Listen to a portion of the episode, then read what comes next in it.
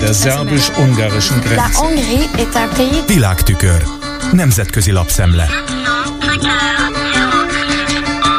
Washington Post információi alapján végig söpört az amerikai és persze a svéd médián is. Idaho szenátorának reagálása arra, hogy ígérete ellenére a magyar kormány még mindig nem ratifikáltatta a parlamenttel a svédek NATO tagságát, és ennek következtében James Risch közölte, hogy megakadályozza, illetve mindaddig visszatartja a Magyarországnak szánt fegyvercsomag eladását 735 millió dollár értékben, amelyben többek között HIMARS rakétavetők és több mint 100 rakéta lett betervezve. Írja a The Hill, az NBC, és hosszasan folytathatnám a sort. A cikkek többsége délutára közölte a magyar kormány válaszát is, e szerint a fegyvervásárlást a maga részéről lezárt ügynek tekinti. Miután a HIMARS rakétarendszerekre vonatkozó információkat kértek be az amerikaiaktól, méghozzá 2022 márciusi határidővel bezárólag, de mind a mai napig erre a kérésre választ nem érkezett. Megjegyezhetnénk, hogy ebben a kormányzati közleményben csak a rakétavetőkre van utalás, és nem az egész amerikai fegyvercsomagra, amely adott esetben teljesen más összeget is takarhat. A jobboldali, már más szélsőségesbe hajló Washington Times ugyanerről ír. Arról, hogy Magyarország és Törökország is hajthatatlan.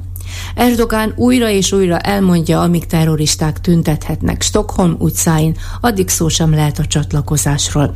A Fehérház pedig sürgette ismét a két országot, hogy még a júliusi Vilniuszi NATO csúcs előtt ratifikálják a szerződést amit a Fehérház szóvivője el is mondott a napi sajtótájékoztatón, miután Biden elnök és a NATO főtitkára tárgyalt a Fehérházban. És ezzel, akárhogy nézzük, összefüggésbe hozható a svéd miniszterelnök tegnapi nyilatkozata. Ez szerint Alexander de Croo nem támogatja, hogy Magyarországot fosszák meg soros uniós elnöki posztjának betöltésétől. Az Euraktív őt idézi, aki szerint a döntés kontraproduktív lehet, sőt, még privilegizált helyzetbe is juttatnám Magyarországot.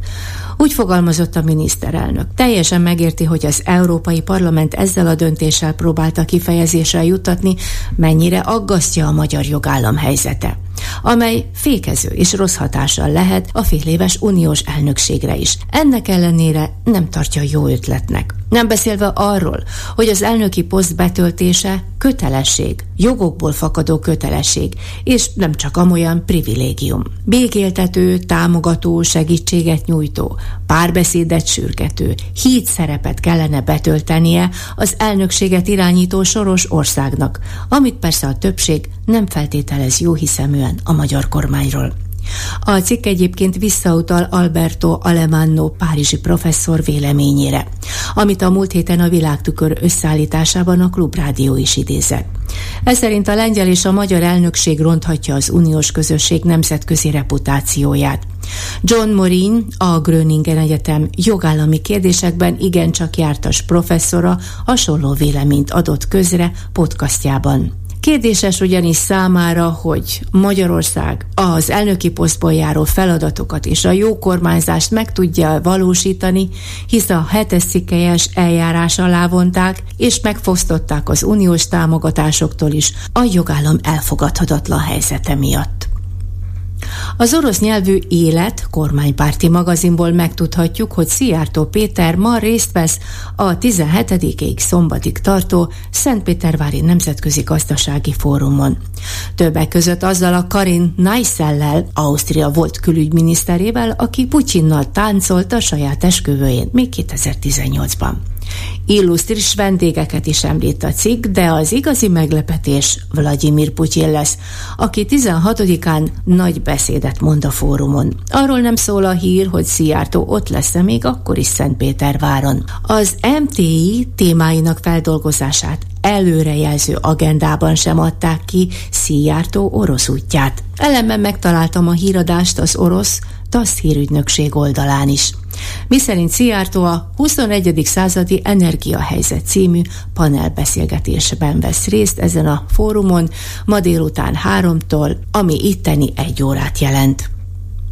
Ugyanazt mondja Vladimir Putyin és Szijjártó Péter. Hívta fel erre az egyezésre a figyelmet az ukrán külügyminisztérium egyik illetékese, Oleg Nikolenko amiről többek között beszámol az Ukrainskaja Pravda. Szijjártó a francia tévének New Yorkban minap adott nyilatkozatában ugyanazt fogalmazta meg, mint Putyin hogy amíg a nyugat és az Egyesült Államok ellátja fegyverekkel Ukrajnát, addig nem lesz vége a háborúnak.